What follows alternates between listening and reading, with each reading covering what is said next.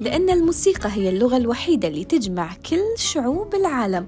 باختلاف لغاتهم رح نتكلم في بودكاست إيقاع عن الأغاني والموسيقى والأغاني الحلوة والمقطوعات الجميلة. معاي عواطف محمد كل خميس. انتظروني في بودكاست إيقاع.